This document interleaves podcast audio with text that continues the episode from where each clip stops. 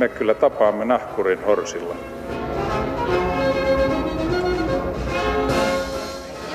Mä sanoin, että minä juon nyt kahvia. Hyvät ihmiset, kiva nähdä taas. Suomen kielelle enemmän tai vähemmän kaukaista sukua olevia kieliä on muutamia kymmeniä, ja niistäkin useimmat ovat vaarassa haihtua ilmaan historia, historiallisena museokappaleena ilman ainuttakaan elävää puhujaa. Tänään täällä puhutaan Suomen sukulaiskielten elinvoimasta ja tilasta, kenties kriittisestä tilasta. Studiossa vieraanani ovat Helsingin yliopiston Itämeren suomalaisten kielten professori Riho Gröntaal. Hyvää huomenta. Hyvää huomenta. Ja toimittaja Kirsikka Muurin. Kirsikka, sulla on tuo mikrofoni nyt nenässä ja just vielä vähän kauemmas suusta. Nyt ruvetaan puhumaan. Sä sut tunnetaan teatterikriitikkona. Suomen teatterimaailma on rakastanut, tuntenut ja pelännyt sinua ja kymmeniä vuosia, mutta sun ei niin salainen harrastuspahe.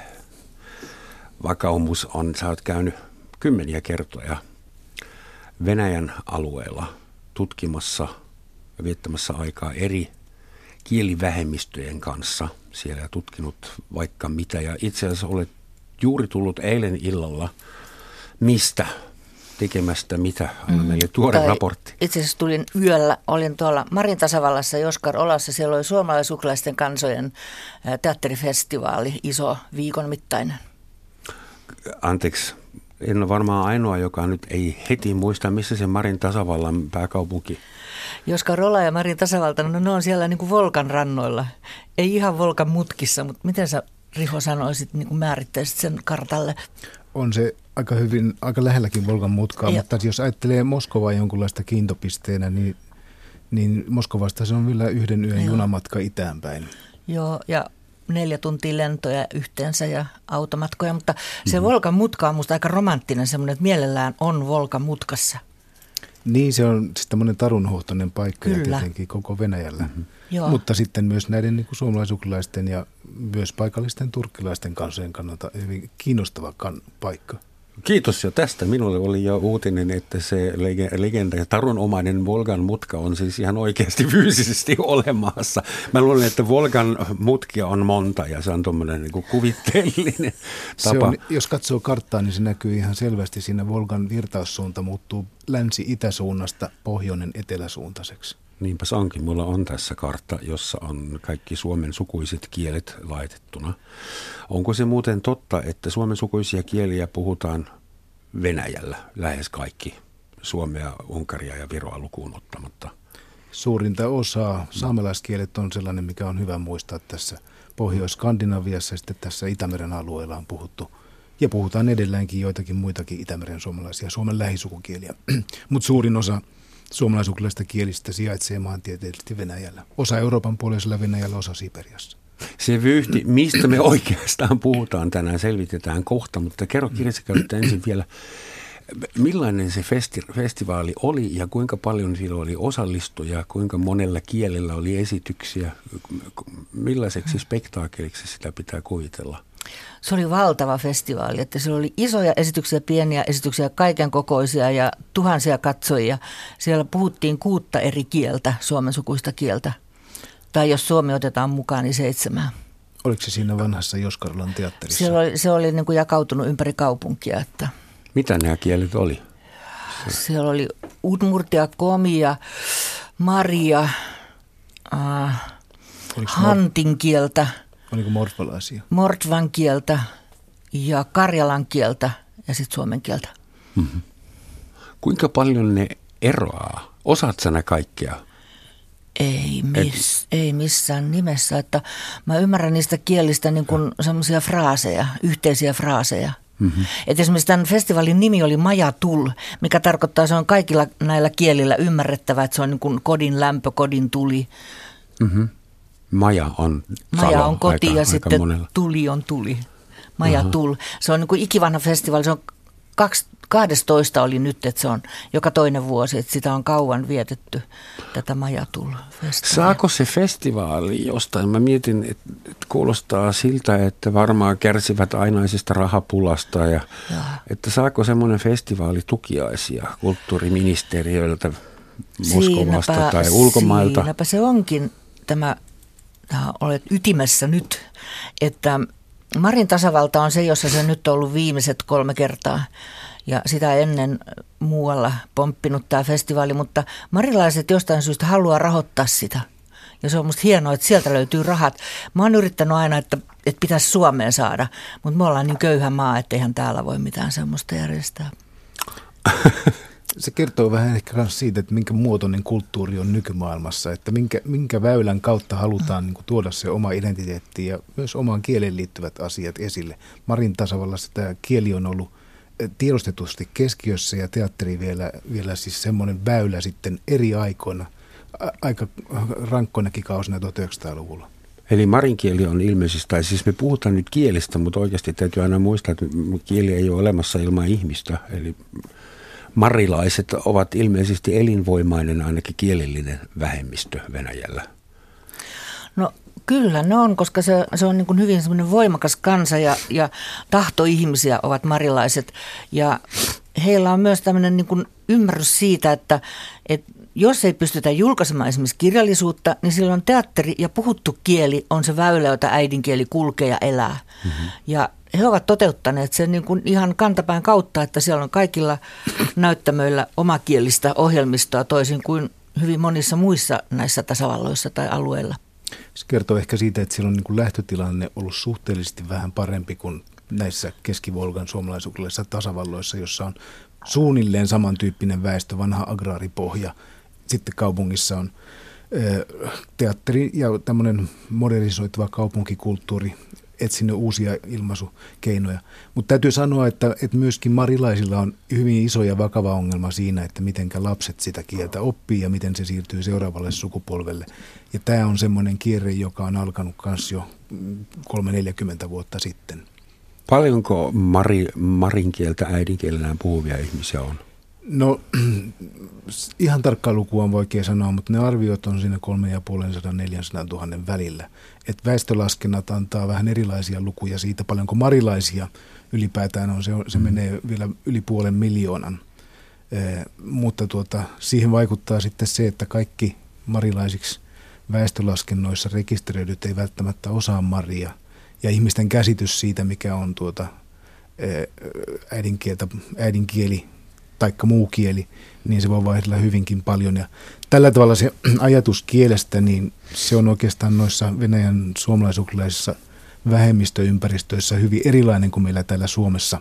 Et Suomessa ajatus kielestä niin kuin normaalisti luonnostaan tuottaa sen niin kuin sivupolun, että, että se on se kieli, jolla käydään, saadaan koulutus, mm. kieli tai kielet, joita puhutaan kotona – semmoiset verkostot, joita arkielämässä on, niin niissä on sitten myös semmoiset omat kielensä ja niissä on, on tyypillisesti esimerkiksi äiti, äidinkieli tai äidinkielet. To, toki monikielisyys on Suomessakin niin kuin lisääntymässä ja saamassa uusia muotoja, mutta tuota, tuolla Venäjällä, kun puhutaan näistä suomalaisuukilaisista vähemmistökansoista, ja kyllä se on mutatis mutandis tällä siis saamelaisalueellakin semmoinen iso kysymys, että – että se niin kuin kokemus kielestä on hyvin erilainen. Mm-hmm. Ja se tarkoittaa sitä, että ei ole ollut välttämättä samanlaista mahdollisuutta käydä kouluja omalla äidinkielellä, vaan on täytynyt oppia joku toinen kieli ihan jo perusoppimisvaiheessa. Täytyy kysyä näin päin, että millainen imago sitten näillä suomalais-ugrilaisia kieliä puhuville ihmisillä on suuressa kaupungissa, jos joku Udmurti, Mari, Vepsi, nyt menee varmasti päätteet Vepsäläinen. Vepsäläinen, antakaa anteeksi kaikki. Ää, tulee Moskovaan, niin nauretaanko sille, onko hän niin landepaukkoinen, omituinen kummajainen jostain takametsästä vai eikö kukaan reagoi siihen? No mulla olisi tähän nyt niin kuin itse asiassa hyviä uutisia nyt tuolta Marinmaalta, ihan tuoreita. Että mä siellä niin kuin kuulin ihmisiltä, miten nyt ollaan niin kuin hakeutumassa takaisin tämän oman äidinkielen käyttöön. Ja aikaisemmin hän sanoivat, että kaupungin kadulla ei voinut puhua omaa äidinkieltä, oli sitten niin kuin mikä tasavalta tahansa, että ihmiset katsoivat, että tuo tuo landepaukku kyläläinen, mutta nykyään kuulemma taas voi puhua äidinkieltä ja sitä arvostetaan. Ja myös, että niin kuin vanhemmat nykyään yrittävät ja pyrkivät lapsilleen puhumaan kotona äidinkieltä. Että tämä on niin kuin mulle ihan uusi tämmöinen havainto, minkä nyt kuulin. Ja esimerkiksi tuolla Marissa se johtuu, niin kuin se on poliittinen tilanne, joka on sellainen, että siellä on niin kuin vapautunut tämä, tämä niin kuin marilaisuuden niin kuin ymmärrys, että, sitä, että me olemme mareja ja meillä on oikeus siihen, niin se on nyt niin kuin pitkästä aikaa monen vuoden jälkeen niin kuin ollaan tultu tähän tilanteeseen, että, että ihmiset on ylpeitä siitä. Se on hienoa, jos tämmöinen muutos on tapahtunut, kun tota, siellä oli hyvin pitkään tämmöinen kielteinen poliittinen no ilmapiiri oli, tasavallan kyllä, jo, johdon joo, takia. Totta, ja, ja nyt 90-luvulla oli paljon suotuisampi tilanne. Mutta se johti nyt välillä sitten siihen, että vanhemmat rupesivat niin kuin su- suoraan välttelemään taas tätä omaa ikään kuin kotien perinnekieltä ja omaa äidinkieltä. Ajateltiin, että parempi ryhtyä joksikin muuksi. Mutta mä olisin yhden jutun sanonut näistä vepsäläisistä, kun nousi esiin kanssa. Mulla oli muutama vuosi sitten paljonkin tehtiin haastatteluja eri vepsäläiskylissä ja siellä nousi esiin kanssa kysymys, että, että mitä sitten kun muutatte kaupunkiin. Ja ihmisten vastaukset oli, oli erilaisia. Vepsäläiset on paljon pienempi ryhmä, nyt puhutaan semmoista kielestä, jolla on ehkä kolme, kolme ja puoli tuhatta puhujaa enää ja enimmillään ollut, ollut ehkä nelinkertainen määrä tässä toisen maailmansodan jälkeisenä aikana. Mutta siihen liittyy se, että osa, osa niin kuin ihmistä sanoi, että, että jos asun Pietarissa, niin kyllä heti naamasta näkyy, että en ole venäläinen. Mutta sitten oli toinen tyyppi, joka sanoi, että ei kukaan naapurista tiedä, että en ole venäläinen. Ja, ja siis äh, siinä on niin kuin hirveän voimakas semmoinen tunnelataus, että onko tarve kätkeä se oma identiteetti mm-hmm. ja, ja peitellä sitä kieltä, joka, jota kukaan muu ei osaa, ja omaksuuko niin hyvin sen valtakielen siinä ympärillä, että kukaan ei pystyisi tunnistamaan sitä eri alkuperää. Tähän kertoo hyvin semmoisesta kärjistyneestä tilanteesta, jossa niin kuin ihmiset on eriarvoisia monesta eri syystä. Venäjän alueella on mun näkemän tilaston mukaan 131 vähemmistökieltä, josta sitten Suomen sukuiset on, niitä on jotain 30 siellä. Et, et millainen vähemmistöpolitiikkaa Venäjällä harrastetaan? Mikä on virallinen suhtautuminen marilaisuuteen tai udmurtiuteen tai – mutta mä, mä tästä kertoisin sen verran, että tuolla festivaalilla näki sen, miten tämä on niin kuin muuttunut tämä suhde et, ää, niin kuin kaikkiin vähemmistökieliin. Et meillä oli mukana esimerkiksi kalmykkejä ja näin edelleen, jotka on turkkilaisia, hmm. mutta hyvin sopeutuivat siihen porukkaan. Samoin tatareja, jotka niin kuin ovat myös turkin sukuisia, mutta olivat siellä uivat kuin kotonaan kalat täällä suomalais-ukralaisessa Millä miljössä. perusteella he saivat osallistua siihen festivaaliin? No juuri sen takia, että, että katsottiin, että on muitakin vähemmistökieliä kuin suomalais-ukralaiset. Ja tässähän nyt ongelma on se kaikille yhteinen ongelma, että Venäjällä säädettiin laki, jonka mukaan näitä kansallisia kieliä ei enää opeteta koulussa. Että jos niitä opetetaan, niitä opetetaan kuin vierasta kieltä ja vapaaehtoisena – ja yleensä ne tunnitkin on sitten niin kuin viimeisenä, viikon viimeisenä koulupäivänä viimeiset tunnit tai jotain tällaista. Mulle kerrottiin, että ei sinne kukaan jaksa mennä eikä viitsi mennä. Ja tämä onkin se ongelma, että jos on tämmöinen laki, että että et virallinen opetus on lopetettu, mutta vapaaehtoinen opetus on olemassa, niin silloinhan ihmisten itse pitäisi valita se, tai vanhempien tässä tapauksessa. Siis hetkinen, missään koko Venäjän alueella ei saa enää ei. kouluopetusta omalla äidinkielellään. Ei. jos kuuluu kielivähemmistöön. Ei. Tämä on, tämä on siis tämä uusi laki, jota ollaan nyt laittamassa tai asettamassa voimaan. Ja sen iso ongelma on juuri se oikeastaan, että se nyt vie loppuun sen, mikä alkoi jo 1960-70-luvulla että tässä on niin kuin edeltä, edellä myös semmoinen vaihe, jolloin tultiin yhdeksänluokkaisesta omakielisestä koulusta kolme- tai neliluokkaiseen. Sen idea oli ikään kuin antaa lapsille riittävät valmiudet siirtää, siirtyä sitten venäjänkielisen opetukseen. Mm-hmm. No nyt tässä vaiheessa Venäjän federaatio on halunnut tehdä koko valtakunnan – alueella sovi, sovellettavan yhtenäisen koululajiin, johon kuuluu hyvin voimakas kielipoliittinen rajaus. Siinä oikeastaan mainitaan yhtenä kielenä erikseen ainoastaan Venäjä. Siinä ei, ei lähdetä siitä liikkeelle, että näitä paikallisia kieliä varten on oma paikallinen eh, tämmöinen lainsäädäntö. Hmm. Ja, ja tota, eh, nyt jos ajattelee vähemmistökielten tilannetta, niin se, että ei opeteta eri oppiaineita esimerkiksi Ersä Morvaksi tai sitten Mariksi tai Hantiksi, jotka olisi kaikki mahdollisia, vaan oppiminen tapahtuu venäjäksi – eikä tueta sitä niin kuin hataraa kielellistä pohjaa, mikä on omalla äidinkielellä olemassa, mm-hmm. jota ei ehkä tue edes vanhempien oma kielitaito. Hekin alkaa olla sen ikäisiä, että on käyneet koulunsa muilla kielillä. Niin tämä on hyvin, hyvin tämmöinen pitkäaikaisessa kehityksessä vaarallinen asia, joka uhkaa sitten koko tämmöisen niin kuin kansan olemassaoloa. Onko tämän lain tarkoitus luoda joku yhteneväinen normatiivinen venäjänkielinen kulttuuri, joka ulottuu Pietarista Vladivostokkiin vai – mikä siinä on, että eihän, muodostavatko nämä vähemmistökielet jonkinnäköistä vaaraa Moskovan hallinnolle? Venäjän tämä xenofobiahan ei koske varsinaisesti suomalaisukrilaisia. Se koske, kohdistuu ensisijaisesti isompiin väestöihin ja erityisesti kaukasukseen. Kiinan rajalla varmaan myös on. Se on sitten oma ryhmänsä. Tällä Euroopan puolisella Venäjällä on sitten esimerkiksi tatarit ja baskiirit, turk, kaksi turkin sukusta väestöä, niin myös he on olleet hyvin huolestuneita omalta osalta. Tatareja on viitisen miljoonaa, siis suunnilleen saman kokoinen väestö kuin Suomessa. Ja, ja he on pysyneet eri aikoina aika hyvin niin kuin pääveden pinnalla yläpuolella tässä kehityksessä. Mutta nyt hekin on viime aikoina ollut hyvin huolissaan tästä näin, mikä tämän vaikutus tulee olemaan. Ja voi vain kuvitella, että kuinka paljon niin kuin, dramaattisempi vaikutus on väestömäärältään pienemmissä yhteisöissä, jossa on vähemmän tämmöisiä niin kuin tietoisia kieli- ja kulttuuriaktivisteja, jotka voisivat puolustaa niitä arvoja, taikka sitten jossa on ollut ihan, ihan niin kuin fyysistä väkivaltaa kanssa semmoisia ihmisiä kohtaan, jotka on ollut niin kuin oman kielensä ja kulttuurinsa ja kansansa asialla. Jos valtio tavallaan tyrehdyttää resurssit ja sanoo, että ei enää kouluopetusta mordvan kielellä tai sitä rataa, niin se on yksi asia, mutta tapahtuuko myös tuommoista aktiivista vainoa, että siirretäänkö kokonaisia kyliä väkisin esimerkiksi kaasukenttien päältä muualle?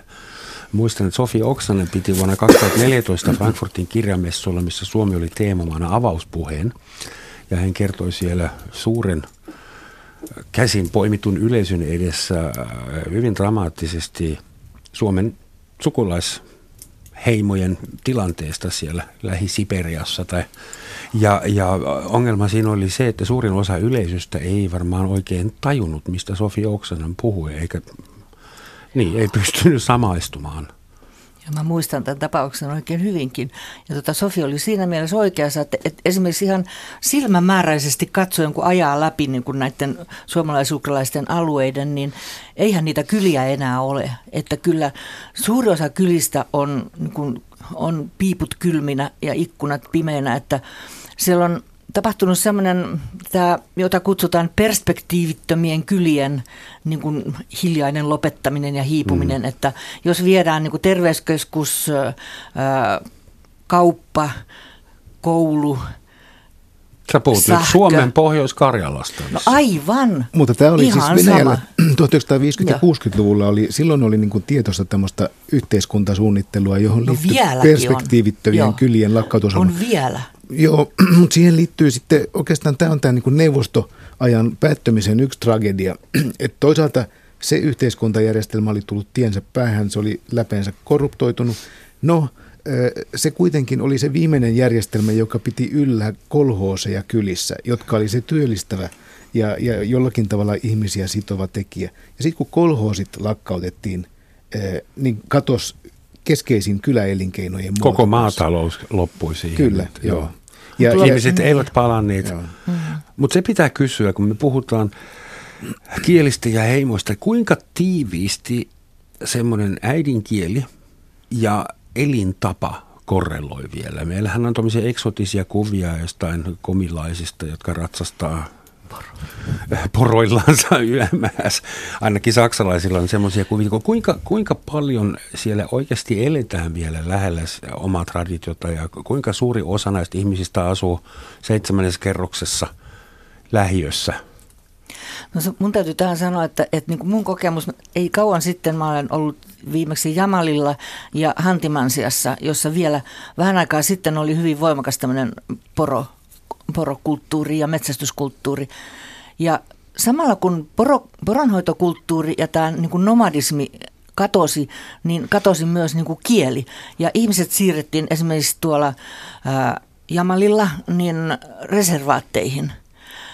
Heille rakennettiin omat talot kaupunkiin, Salehardin, jos ei ole mitään muuta tekemistä kuin juoda viinaa ja sitten ne kuolee aika äkkiä, mutta myös kieli rapautuu. Että tämä, miten, miten niin kun se poronhoito, niin sillä on ihan oma sanastonsa. Hmm ja metsästyskielellä, niin kun nämä elinkeinot katoavat, niin kyllä katoaa kielikin sitten, että, että mä en tiedä mitä siitä jää jäljelle. Mm, sitä Siperian esimerkki on hirveän hyvä kyllä siitä, koska siellä on niin kuin näiden elinkeinojen ero ollut vielä dramaattisempi. Totta kai siis maanviljelysyhteisöissä samalla tavalla ja se mm. nähdään nyt Euroopan puolella, että mitä täällä tapahtuu. Mutta siellä on ollut paljon, vielä paljon perinteisempiä tämmöisiä luontaiselinkeinoja, poronhoito, myös ihan, ihan siis metsästys, kalastus olleet siihen asti, kun nämä sun mainitsemat... Sitten tulee eh, joku kaasu ja, kaasu- ja öljykentät on ollut mm. todella paha vitsaus heille. Se toi uutta väestöä, se toi sinne puoretta viinaa, tuli kouluinternaatit. Ja tavallaan niin kuin kaikki, mikä piti yllä sitä vanhaa perinteistä elämäntapaa,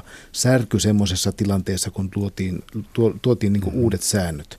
Ja se alkaa kyllä voimallisimmin niin kuin jo 1930-luvulta niin kuin Stalinin terrorin pahimpina aikoina – jolloin sitten tämmöisiä mm. ikään kuin johtohenkilöitä suorastaan vangittiin, mutta sitten 1950-luvulta ja myöhemmin kun öljy- ja kaasuteollisuus vahvistuu, niin nehän on omiaan ollut heikentämään. On joitakin yhteisöjä, joissa tämä porohoito tietenkin olisi esimerkiksi niin kuin siellä Jamalin lähellä Tundralla Nenetsillä, Nenetseillä on ollut Nenetsk, vielä joo.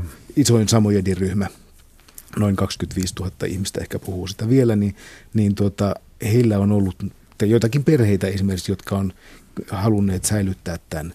Mutta mut siis tälläkin tavalla, tavallaan yleinen oppivelvollisuushan on syntynyt sitä varten, että halutaan helpottaa ihmisten elämää. Mutta sitten kysymys, että kuka ne ehdot määrittää. Ja joissakin tapauksissa niin se yleinen oppivelvollisuus lasten vieminen internaatteihin, niin se on aivan tuhoisa seuraus sitten taas tämmöisen kulttuurisen Kerro niin kuin nämä internaatit, mitä se konkreettisesti, siis lapset äh, pakotettiin pois kotoa ja pois perheen luota internaatiin, jossa sitten sitä kieltä ei enää ollut ollenkaan. Sitä on monilla vähemmistöillä kokemusta ja tällä Pohjois-Skandinavissa on saamelaisilla kokemus myös siitä, että on ollut siis koulu, sisäoppilaitoksia sanotaan sillä tavalla, siis lapset on käyneet kouluja kaukana kodeistaan ja kaukana perheistään kymmenien tai satojenkin kilometrien päässä ja päässeet ehkä sitten lomilla käymään kotona kokeneet hyvin voimakasta kotiikävää tietenkin ja semmoista kulttuurista ahdistusta ensin. kulttuurinen puhdistusoperaatio tavallaan? No, tämä on niinku semmoinen asia, mitä ei ole selvästikään myöskään ymmärtäneet. Monet, mä uskon siihen, että että osa niin kuin ihmisistä, jotka on niin kuin halunneet lapsia opettaa, niin on halunnut esittää sen asian sille tavalla, että on lasten parhaaksi. Hmm. Mutta, mutta kuinka suuri se vaurio sitten oikeasti on, mikä aiheutetaan lapsille, jotka joutuu pois kodeistaan ja omin nokin tulemaan toimiin, toimeen. Siis poikien maailmakin on semmoinen, että sitten niin kuin luodaan ne omat hierarkiat vähän omilla ehdoilla ja tyttöjen maailmassa ihan mm. vastaavalla tavalla. Että si, tavallaan siis siinä on ihan arjessa selviytyminen. Ei siinä silloin keskustella siitä, että mitäs muuten ajoit isona tehdä omalle kielellesi. Joo, mm. siinä tota, mä haluaisin tuohon vielä palata tähän, niin tähän mitä ihmisille tehtiin, kun kieli vietiin ja, ja kun ne riistettiin sieltä tunralta. Siitä Anastasia Lapsu ja Markku Lehmuskalli on tehnyt useita hienoja elokuvia ja virolaisetkin näitä dokumentteja, joissa helikopteri tulee tunraan ja itkevät ja huutavat lapset viedään sinne helikopteria ja heitetään jonnekin internaattiin. Niin tästähän niin, Suomen saamelaiset ovat hyvin voimakkaasti nyt vaatineet ja, ja Ruotsissa ja Norjassa on varmaan ollutkin tämmöisiä totuuskomissioita, joissa käydään läpi tätä saamelaisten kokemaa syrjintää ja, ja niin kuin tätä riistoa, henkistä ja fyysistä väkivaltaa, ää, niin ehkä jotain sitä kautta tätä voisi yrittää sovittaa, mutta mä luulen, että jos on Hanti Mansiassa tai Jamalilla, se ei varmaan tapahdu koskaan. Mun tuli mieleen, anteeksi, mä nyt heitän teille kylmää vettä niskaan päin meille kaikille. Mun tuli mieleen tästä, kun me keskustellaan näistä pienistä kieliryhmistä ja kuinka ne ovat vaarassa ja elintavat ja, ja, ja perinteet ja YMS, niin mä mietin, että – mikä meidän oma asenne on? Se alkaa tuntua vähän ylimieliseltä, että kukas minä olen suuri valkoinen eh, koloniaaliherra, joka nyt rupeaa vähän suojelemaan anteja, manseja ja utmurteja. Että miksei antit mansit, nehän on ihmisiä, ne ei ole mua tyhmempiä eikä heikompia. Että miksei ne osaa itse varmistaa, että seuraavakin sukupolvi puhuu sitä kieltä. Hmm. Miksei ne osaa itse niin kuin, Tämä on tosi hyvä kysymys, koska tota, ihan provokaatio mielessä. No, enemmän kuin provokaatio, se on iso eettinen kysymys kanssa. Että tota, totta kai se yhteisö itse on ensisijaisesti aina vastuussa. Oli sitten niin kuin 300 ihmistä, 5000 ihmistä tai 200 000 ihmistä. Tämän kokoisista populaatioista puhutaan. Mutta tota, usein näillä yhteisöillä puuttuu itsellään keinot ja ajatus siitä, että missä oikeasti ollaan, jos ollaan marginalisoituneita, puuttuu samanlaiset taloudelliset verkostot ja semmoiset taloudelliset oikeudet, oma elinkeino ja oma arkinen toimeentulo on semmoista kituuttamista.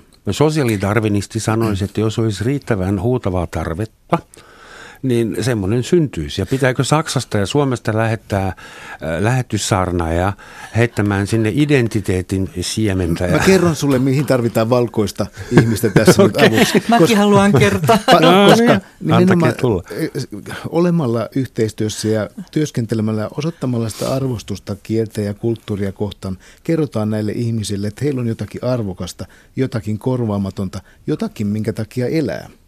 Ja, ja tota, se, sehän on niin kuin parasta, mitä ulkopuolinen voi antaa.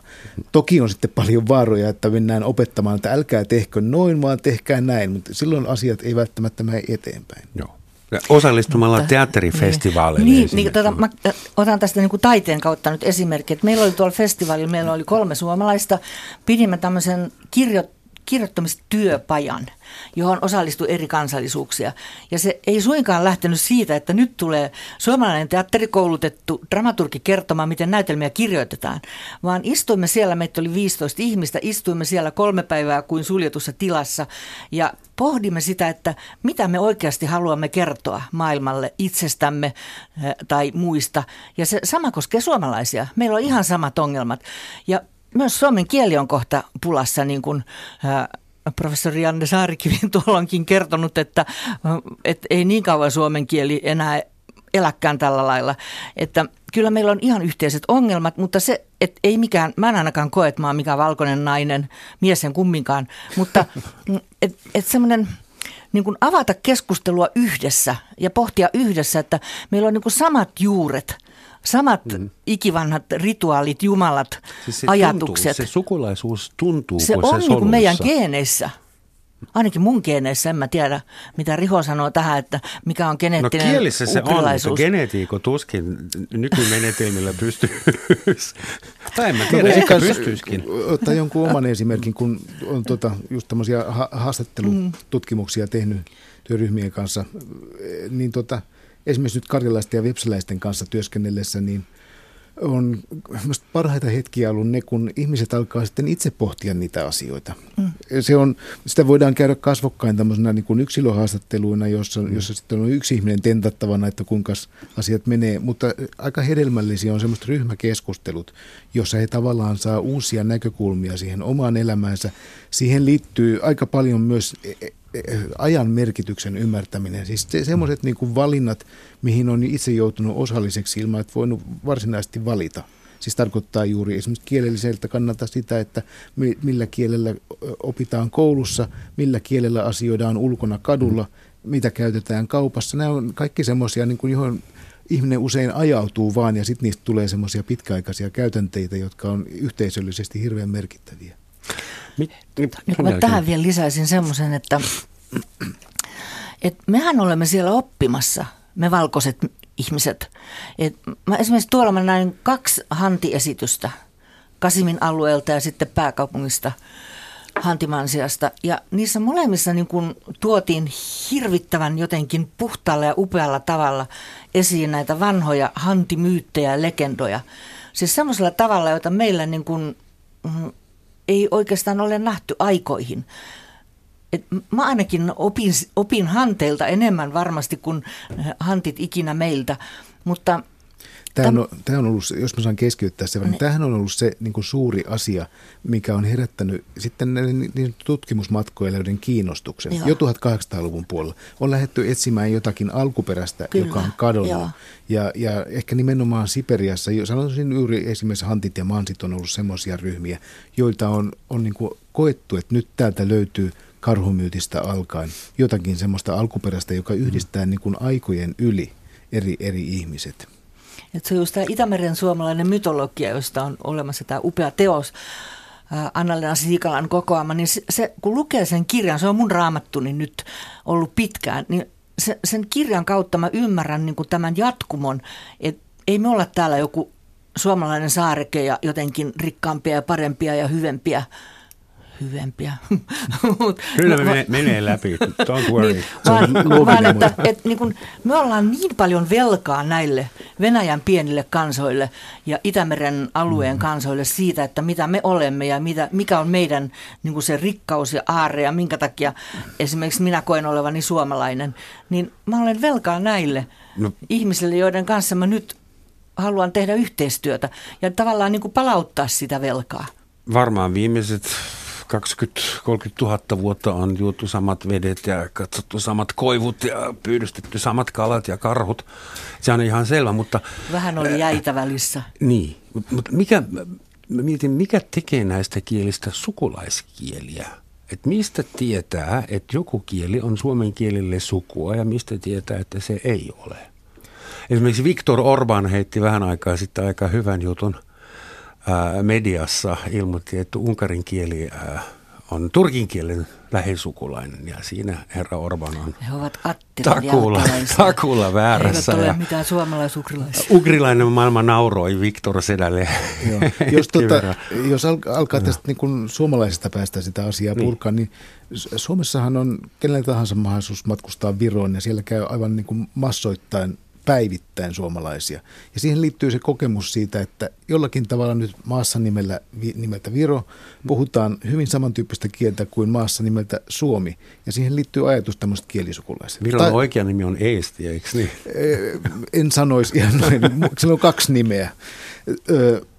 Ruotsi ja Norja on semmoisia, tai Ruotsi ja Tanska, niin niitä puhuvat ihmiset kokee ihan automaattisesti sen, että on erityyppisiä kieliä, joissa on niin kuin selvästi jotakin yhteistä ja siihen täytyy liittyä mm. samanlainen selitysmalli, joka selittää ihmisten välistä sukulaisuutta. Mm. No unkarilaisten ongelma on tämä, että niitäpä puuttuu tämä paikallinen lä- lähikulttuuri, jossa olisi tunnistettavissa samoja elementtejä. Ja sen takia siitä tulee vähän semmoinen uskomusasia, että mikäs nyt olisi kiva semmoinen... Miltä planeetalta olla. Joo, ja, ja sillä tavalla mikä myisi paremmin, että oltaisiko nyt hunnien jälkeläisiä, Skyyti. tai oltaisiko sumerien jälkeläisiä, tai unkarilaiset ja uiguurit, voisiko siis olla mm. jotakin samaa. Ja to, tämmöiset sankaritarinathan kiehtoo paljon enemmän. Ja, silloin on, tota, jos tämmöinen arkikokemus on, on mitä sattuu, niin tutkijoiden on vaikea tulla sinne huutamaan, että kuulkaa, katsokaa nyt, jos me lähdetään vertaamaan perussanastoa, niin kuin kala, joka on suomalaisuklaisella kielellä hyvin samannäköinen, aivan oikein unkariksi hal. Mm. Niin sitten meillä on jonkunlainen argumentti, että ei nyt olla sattumaa, että pohjoisessa ja aika etelässä käytetäänkin samanlaista termiä. Tai jos ruvetaan laskemaan ei kättöä, haarom, neij, öt, niin yksi, kaksi, kolme, neljä, viisi. Mm. Siinä on jotakin... Yhtä hullulta kuulostaa unkariksi. Aivan epäindoeuroppalaiselta kuitenkin. Totta, Tämä on aika helppo todistaa, mutta te, siitä on vaikeampi tehdä tämmöiseksi poliittiseksi myyntivaltiksi, että nyt ollaankin. Unkarilaiset itse siis puhuu 1800-luvulla siitä, että ei olla mitään kalanrasvan hajusia, vaan halutaan olla jotakin muuta. Okei. Okay. Saanko mä tähän sanoa vielä, että tota, se on, brittitoimittaja oli tuolla Urallilla ja haastatteli ihmisiä ja keksi, hänelle kerrottiin, että on lause, joka on kaikilla suomalaisukralaisilla kansoilla niin kuin sama hiukan eri muodoissa. Okay. Kuollut kala kelluu. Kuollut kala kelluu. Sen ymmärtävät kaikkien kielien ihmiset. Tämä on todistettu. Mä oon kokeillut sitä. Mutta sitten myös meillä on tämmöisiä niin kuin perussanoja yhteisiä, kuten Jumala ja viina. Ja sitten tietenkin... Viina? Viina on. Olisin veikannut, Viina että se tulee latinasta. Ei, nyt Kirsikka mun täytyy korjata sua. Nämä on lainatavaraa molemmat. Mutta kaikki viina on latina, Sekä latinasta. Jumala että viina. Niin, ne on tämmöisiä ontologisia niin. asioita kyllä. Mutta me ymmärrämme kaikki nämä kansat, No nämä mari, marilaisilla, sä varmaan viittaat siihen, niin. että siellä on Jumo. Niin. Joka, joka on samannäköinen ja se, se onkin, siihen loppuu sitten, että ei, idemmäs ei päästä näiden, jum, näiden jumalien kanssa, siellä on toiset jumalat. Joo. Jumo on täällä Helsingissäkin, kuuluisa jatskokoonpano. No viina ainakin ei, ei, kun, se, tämä on tämä on tämä niin kuin paha naapurien hapatus, että, niin. että alkoholi on tullut ihan, ihan siis tämmöisenä niin kuin suostuttelu- ja kauppatavarana. Siis kalja, kaljahan on vanhempi siksi toisekseen. Mutta siellä, siis palataan Entä tähän meidän marilaisaiheeseen, esimerkiksi niin araka on ihan turkkilaista tavaraa kyllä. Arrakkia. Mm. No niin, nyt puhutaan jo viinasta. Hyvin meillä meni. Mutta eikö se ole yhdistävä tekijä? kaikille Suomen sukuisille ja, ja kaikille indoeurooppalaisille. Tämä on hyvä hetki muistuttaa meitä sitten. Tämä on Yle Radio 1 Romansatsin maamikirja, jossa tänään puhutaan Suomen sukuisista vähemmistökielistä ja niiden tilanteesta. Ja studiossa vieraana ovat Helsingin yliopiston Itämeren suomalaisten kielten professori Riho Grüntal ja juuri sieltä, sano vielä kerran. Marin tasavallasta Joskar Olasta palannut. Kirsi Kamurin, kiitoksia saumattomasta yhteistyöstä. Jotkut kielet tekevät kuolemaa, eli on jäljellä enää muutama vanhus, jolta voi käydä kysymässä, ja sekin on sitten kohta ohi. Jotkut kielet ovat jo kuolleet. Muutama vuosi sitten kuoli 103-vuotias viimeinen liiviä äidinkielenään puhunut naishenkilö. Sinä, Riho, olisit voinut jutella sen kanssa vielä. Mutta sä puhut liiviä, mutta sua ei lasketa, koska se ei ole sun äidinkieli. Niin mä voisin esittää tämmöisen väitteen, että mä osaisin sitä puhua, jos olisi kenen kanssa puhua. Tai joskus olen jonkun kollegan kanssa. Kuka ei voi tarkistaa. Niin. No joku voi tarkistaakin, mutta jonkun kollegan kanssa on, on niin kuin virkistetty mieltämme sillä tavalla, että harjoiteltu, että miten tämä liiviksi puhuminen sujuisi. Tuota, mutta tähän kielten katoamiseen liittyy ensisijaisesti se, että ei oikeastaan lukumäärät, vaan niin kuin yhteisöjen kokoja ja yhteisöjen toimintamuoto. Et sanotaan semmoinen yhteisö, jossa on isovanhemmat ja on vanhemmat ja lapsen lapset, niin, jotka käyttää sitä kieltä. Se niin kuin siirtyy semmoisena kulttuurisena perintönä ihan luonte, luontevassa ympäristössä. Ja siihen voi tulla erikielisiä mukaan myös, mutta tärkeää on, että on semmoinen perusyhteisö, jossa tämä kieli on olemassa. Jos käytetään tätä liiviä esimerkkinä, se oli siis tuota Latviassa puhuttu. Hmm. Itämeren suomalainen kieli eteläisin näistä Suomen ja Viron lähisukukielistä, joka ö, 1900-luvun sotien jälkeen sitten lopullisesti katosi ja, ja alkoi hiipua. Niin tota, siihen liittyy olennaisesti juuri se, että jo ensimmäisen maailmansodan aikoihin lakattiin puhumasta lapsille sitä kieltä. Ja, ja sitten ne niin kuin viimeiset iäkkäimmät ihmiset, ne oli... Miksi silloin lakattiin puhumasta lapsille sitä kieltä? Se on hyvä kysymys. Sitä, sitä voi välillisesti, sen voi välillisesti päätellä sitten eri ihmisten elämäkerroista ja semmoista tarinoista, mitä on. Yksi on ollut se, että liiviläiset evakuoitiin sotatilanteen takia pois sieltä liiviläiskylistä mm. Kuurinmaan rannasta.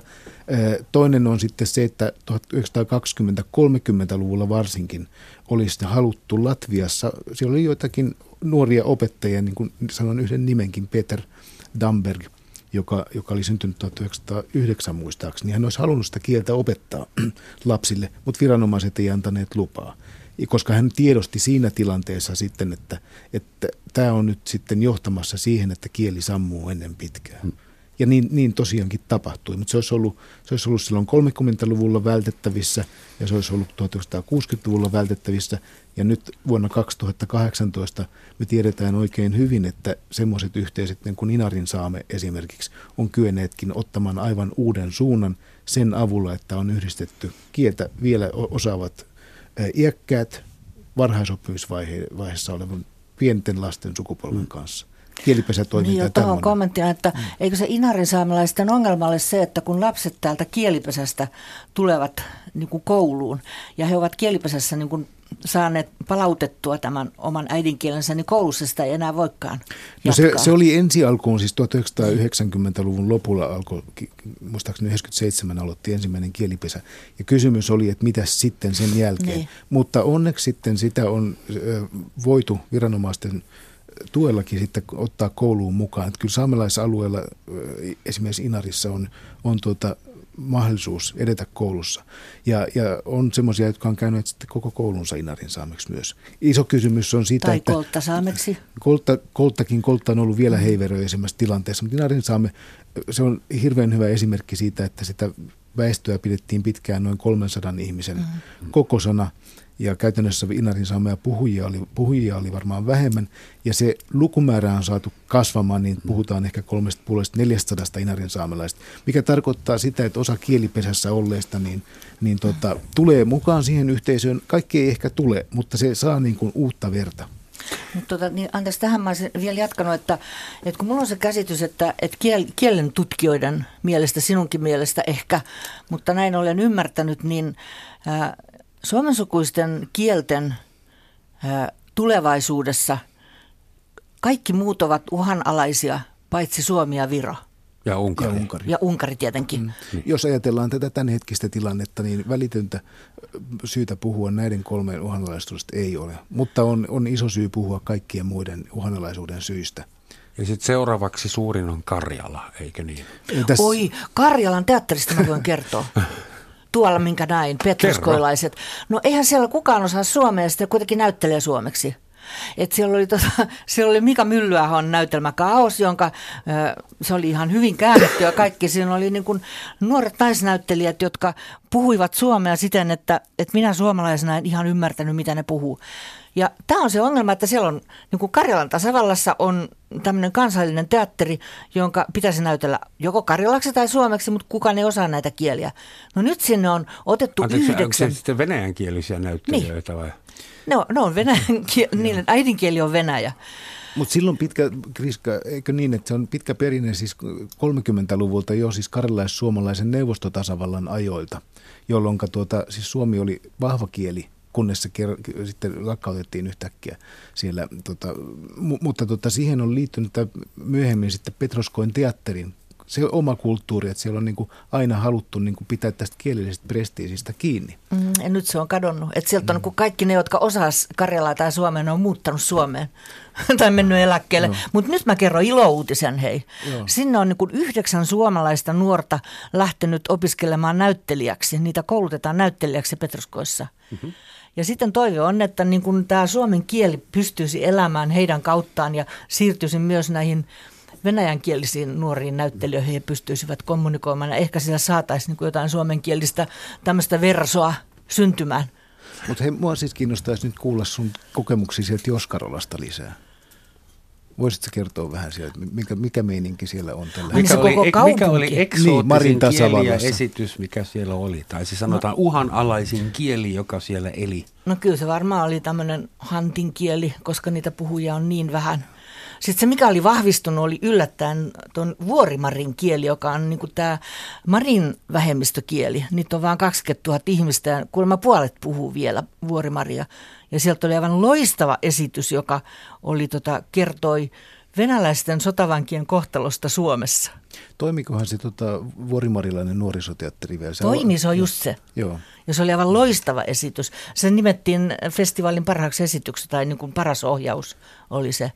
Mutta tota, se Marin kaupunki, niin se on niin tämmöinen, se on niin, niin absurdi tämmöinen fyysinen kokemus, että se mun mielestä jotenkin kertoo niin kuin omalla tavalla? esimerkillään, että, että mitä, mitä siellä tapahtuu näillä suomen sukulaisilla alueilla. Että se on niin kuin Volkan mutka näin ja Volkan mutka, niin sen mieltä jotenkin, että siellä niin kuin suhisee kaislat ja, ja kurjet lentää. No mitä siellä onkaan? Sinne on rakennettu edellisen ää, päämiehen toimesta jättimäinen, siis valtava satojen talojen ja siellä on kolme tällaista suurta ortodoksista kirkkoa, niin tämmöinen niin kuin, ah, keinokaupunki, mm-hmm. joka muistuttaa Amsterdamia tai Venetsiaa. Ne talot on tämmöisiä niin kuin leekotaloja, että se oli musta niin kuin Leekolandia. Betonista tehty kaikki vai? Joo, tiilistä. No, tiilistä kuitenkin. Ja nyt en, se, se valmistui joskus ehkä muutamat viisi vuotta sitten tai jotain. Ja nyt kun mä tulin sinne uudelleen, niitä taloja puretaan. Koska niissä ei voinut kukaan asua, tai ei koskaan kukaan asunut, että niissä oli rakennusvaurioita ja huonosti tehty, mutta kulissit oli hienot. Että tämmöiseen on pantu siis niin paljon rahaa, että sillä rahalla olisi pystynyt jälleen rakentamaan niin kuin varmaan sata marilaista Opettamaan kylää. koulussa sata vuotta Joo, ja ne, ne kylät olisi voinut elvyttää ja kaikki. Mitä sä sanot Riho kysymys, tästä? minkä takia vähemmistökieliä pitää suojella? Mitä maailma menettää? Miksi Siperian tiikereitä pitää suojella? Siis, itse asiassa enää minä olen eri mieltä, mutta me keskustellaan nyt siitä. Että mä mennään, että niin mitä, mä totta kai me voidaan itkeä, että, että kulttuurinen diversiteetti on yhtä tärkeä kuin biodiversiteetti mun mielestä No juuri, ainakin. nyt sä vastasitkin jo. Tämä on, tämä on tämä perusmetafora, joka toimii ihan hyvin, mutta sitten jos ruvetaan niin kuin avaamaan, että mitä sillä oikeasti niin kuin merkit, merkitystä sillä on, niin tota, se, että esimerkiksi yksi ihminen puhuu useampaa kieltä kuin yhtä kieltä, niin sehän niin kuin avaa tämmöistä ajattelukapasiteettia. Tulee Niin, erilaisia kulttuuriympäristöjä, mistä pystyy niin kuin tulkitsemaan. Se on ihan ar- arjen ongelmanratkaisun kannalta semmoinen keskeinen asia. Mutta sitten globaalisesti sehän kertoo siitä nimenomaan, että miten ihmiset on sopeutuneet alu, asumaan ja elämään eri alueilla. Ja nyt jos ajatellaan tämmöistä aikaa, jossa ilmastonmuutos on se iso teema aika monessa osassa maailmaa, ei Venäjällä eikä Yhdysvalloissa kylläkään, mutta, mutta lä- lähtökohtaisesti kuitenkin sen kun ravistaa hyvin olennaisesti ihmisen selviytymistä tällä planeetalla. Siihen liittyy osaltaan juuri se, että, että jos katsotaan, että miksi ei selviydy ihminen enää tällä planeetalla, niin on, on muutettu hyvin radikaalisti semmoisten niin yhteisöjen elämäntapaa ja elinmahdollisuuksia, jotka on sopeutuneet pitkän ajan kuluessa elämään osana luontoa ja osa, osana tämmöistä ä, eri kulttuuriekologisia ja, ja tota, luonnonmaantieteellisiä alueita. Pohjoinen alue on hyvin herkkä. Suomalaisuukrilaisia kieliä puhutaan just tässä tuota, arktisella vyöhykkeellä. Ja se, e- e- että meillä on olemassa vielä näitä kieliä, joita puhutaan, ja ne on kuitenkin suhteellisen hyvin dokumentoituja, niin se on meille jonkunlainen ikkuna siihen, että miten se niin kuin ihmisen sopeutuminen oikeasti näillä alueilla on tapahtunut. Ja, ja siihen liittyy nyt sitten se, että meillä on erilaisia, saamelaiskielissä on ö, lukuisia erilaisia käsitteitä lumelle. Että on, onko vasta satanut lumi, onko vähän kostunut, vettynyt lumi, onko semmoinen paksu jäätynyt ja- Montako ja- sanaa? En osaa sanoa, mutta paljon enemmän kuin mun omaan niin kuin lumi, lu- lumivalikkooni kuuluu, että mä en osaisi osais semmoisia tuottaa. Taikka sitten siis kaloista puhutaan paljon myös ja, ja ne on ikään kuin, minkä ikäisiä on. Poron ulosteillekin on varmaan monta eri. Ai, aivan niin. Ja se on, se on tapahtunut niin, tämä on ikään kuin sitä, sanoisin, aitoa kestävää kehitystä, mitä haetaan nyt takaa. Nythän me Joo. niin kuin jälkikäteen rakennetaan sitä aika keinotekoisesti. Mutta eihän me voida peruuttaa talo, ää, te, mm, mikä se, mikä se val, teollinen vallankumous, eikä voida peruuttaa internet, eikä voida epäkeksiä puhelin. Meidän siis nämä elinolosuhteet ovat muuttuneet ja muuttuvat tulevaisuudessakin. Ehkä me voidaan varmistaa, ettei niin idioottimaisella tavalla, että Potemkinin kaupunkia rakennetaan ja puretaan sitten. Mutta äh, onko se edes mahdollista estää sitä kehitystä? Et, et, onko mitään mahiksia varmistaa, että tämän vuosis, vuosisadan päättyessä puhutaan edelleen lähes 40 suomen sukuista kieltä jossain? tekniset mahdollisuudethan on olemassa, ne on ehkä paremmat kuin koskaan. Kysymys on poliittisista valinnoista. Ja, ja poliittisiin valintoihin vaikuttaminen on, on tälläkin puolella yhtä hankalaa kuin sitten näissä ilmastokysymyksissä. Koska aina tulee sitten tämmöinen kreikkalainen tori, jossa voi huutaa vapaasti mielipiteitä. Ja tämä, tämä liittyy tähän niin kuin tiedon olemukseen, joka on myös niin kuin jollakin tavalla semmoinen täydellinen ameba, ameba nykymaailmassa. Onko se identiteetti sitten yhden taistelijagurun, yhden teatteriryhmän, yhden Genghis Aitmatovin, yhden kuuluisan mä, tyypin varassa? Mä kuulen esimerkiksi udmurtin kieli on tällä hetkellä kokemassa pientä nousua, koska joku udmurtti pärjäsi hyvin euroviisuissa. Ja udmurtista tuli tämmöinen Ai niin, väliaikainen ne paapuskat. hypetys. Joo, joo. Mutta paapuskoja aika meni jo. Joo, joo, mutta siis ainakin siis yksi paapuska voi aiheuttaa Mut siis kielelle nää- nää- imakon palautuksen. Joo, ja kylille. Mä niin. olen aina ihannut näitä babuskoja isoäitejä. Nämä Buranovin babuskat oli vielä tämmöinen julkinen esimerkki siitä, koska siis näissä on kysymys siitä, että joku tuottaa kielellisiä ja kulttuurisia malleja. Ja, ja mistäpä sen saisi paremmin kuin sitten edeltäviltä sukupolvilta. Tämä on se luontainen tie. Mutta niitä voidaan tuottaa muilla tavalla. Siis tämmöiset erilaiset kulttuuri- ja kielitietoiset aktivistithan on avainasemassa. Että ne pystyy omaa ryhmäänsä sillä tavalla niin kuin tukemaan, eh, jos niille annetaan tilaa. Ja tämähän on nyt se kehitys, mikä nähdään saamelaisalueella kanssa. On aivan valtava tämmöinen identiteetti vahvistuva Onko median, median perustaminen esimerkiksi, kannattaako kaikkien vähemmistökielten puhujien ruveta bloggaamaan omalla kielellä? Totta kai. Kaikki, mi- mikä niin kuin tuo, lisää niitä resursseja, koska kysymys myös siitä, että hukutaan semmoiseen nykymaailman käsiteviidakkoon, jossa pitäisi olla jokaiselle tekniselle vempaimelle uusi nimi ja olla, olla uudenlaisia kaupalle, kaupasta löytyviä tuotteita ja osata niitä ostaa. Tota, silloin kun on joku ihminen, joka, taikka teatteriryhmä – taikka tuota nuorisokulttuurin alueella sitten taitava räppäjä tai laulaja, joka, joka mm. yhtäkkiä ottaakin sen kielen käyttöön, niin se näyttää, että he, tämä toimii tässä ympäristössä, ei meidän tarvitse sitä varten vaihtaa mm. kieltä. Ja tämä on ikään kuin se semmoinen perustoivon kipinä kanssa.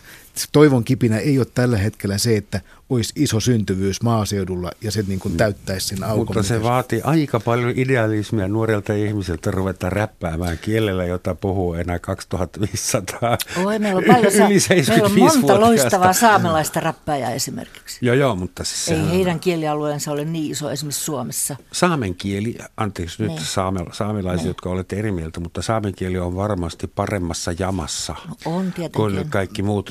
Saamelaiskieli on paljon itse asiassa. Täytyy muistaa, että niitä on kymmen kunta Joo. ja se näkyvin on pohjoissa, pohjoissaamen kieli, joka on Suomessa, Ruotsissa, Norjassa aika hyvässä jamassa. Mutta kaikki muut saamelaiskielet on semmoisia, että ne yrittää niin kuin to, ottaa tästä mallia. Osa pystyy, osa ei pysty. Ja yhteisöt on se kaikissa muissa tapauksissa alle tuhannen kokoisia. No kyllä mä tuolla esimerkiksi nyt Marissa kuulin mortvalaista räppiä, marilaista räppiä, taisin kuulla udmurttiräppiäkin, että kyllä se on niin kuin lyönyt läpi kaikki nämä eri kielialueet, että et on ymmärretty, että se on se nuorison kieli, mm. joka, jota räpätään. Mutta sitten mä niin tähän semmoisen niin sivulauseen haluaisin heittää, että, että onhan meillä suomalaisilla myös niin kuin, äh, velvollisuus jotenkin näitä niin kuin yrittää tukea näitä sukukieliä, että, että meidän oma tiedemies Kastreen kirjoitti kieliopit aika monelle näistä kielestä. Et, et se on niin kuin syntynyt mm-hmm. sitä kautta, ne on saaneet kirjallisen muodon nämä kielet. Mainittakoon nyt lopuksi vielä, että Riho Grüntal on myös suomalais-ugrilaisen seuran puheenjohtaja ja teillä on varmaan koko maan paras kirjahylly täynnä sanakirjoja, suomalais, suomalaissukuisia se on ollut... sanakirjoja ja sen Joo. tyyppisiä. Kiitos, että mm. otit tämän esille. Siis se on vanha, hyvin vanha tieteellinen seura perustettu 1883 ja osoittaa oikeastaan hyvin sen, että kuinka työlästä on ensin hankkia se perusaineisto kerätä sanoja ja kerätä tietoja. Sitten mm. tämä tapahtui 1800-luvun lopulla, 1900-luvun alussa ja sitten seuraava sata vuotta meni suunnilleen niiden tulosten julkaisemiseen. Joo. No nyt toivottavasti ollaan siinä vaiheessa, joida voidaan antaa jotakin takaisinkin näille yhteisöille. Eikö Eino Leeno ollut jäsenenä teillä jossain vaiheessa? Sitä en tiedä. Kyllä monenlaisia muita legendaarisia henkilöitä, siis silloin perustamisvaiheessa kenraalikuvernööristä ja kaikista teollisuusneuvostoista, neuvoksista alkaen. Että siellä löytyy, löytyy Bobrikovia ja, ja tota, Showmania ja Kaikki, molemmat Joo. sulassa sovussa. Hyvät ukrilaiset ystävät, tämän enempää me ei nyt ehditä, mutta se oli selvä, että suomen sukuiset kielet ja niitä puhuvat ihmiset, se on semmoinen teema, joka takuulla rönsyilee ympäri Seuraava pohjoista. tunti. Seuraava tunti sitten jatketaan yksityisesti. Kiitoksia kaikille. Mä yritin löytää jonkun hienon sitaatin tähän loppuun. Että en mä nyt löytänyt mitään fiksua, joka liittyisi ugrilaisuuteen, mutta George Bernard Shaw, joka on varmaan tuttu nimi teille, irlantilainen kirjailija, sanoi, vähemmistö on joskus oikeassa, enemmistö on aina väärässä. Kiitoksia ja moi. Kiitos. Tästä lähdemme.